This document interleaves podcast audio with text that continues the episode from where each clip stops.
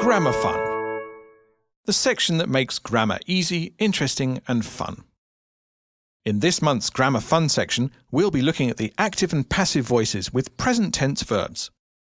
Basically, we use the active voice when the subject of the verb is the one doing the action. For example, he makes a cake every Friday. She takes the money from the bank. They build houses. However, with the passive voice, the object of the verb becomes the subject. With the passive voice, it isn't necessary to mention who did the action, although you can introduce the person or people with the word by. For example, the cake is made every Friday by him. The money is taken from the bank by her. The houses are built by them. As you can see, the passive is formed with a conjunction of the verb to be and a past participle. For example, the rooms are cleaned every day. The cars are made here.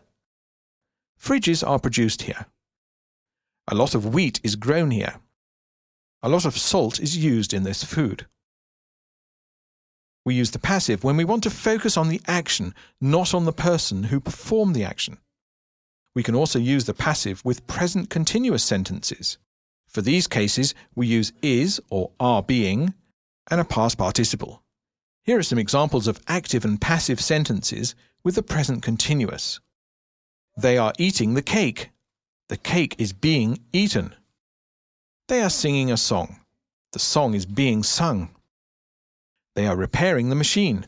The machine is being repaired. They are painting the room. The room is being painted. They are cleaning the room. The room is being cleaned. They are taking a photo. The photo is being taken.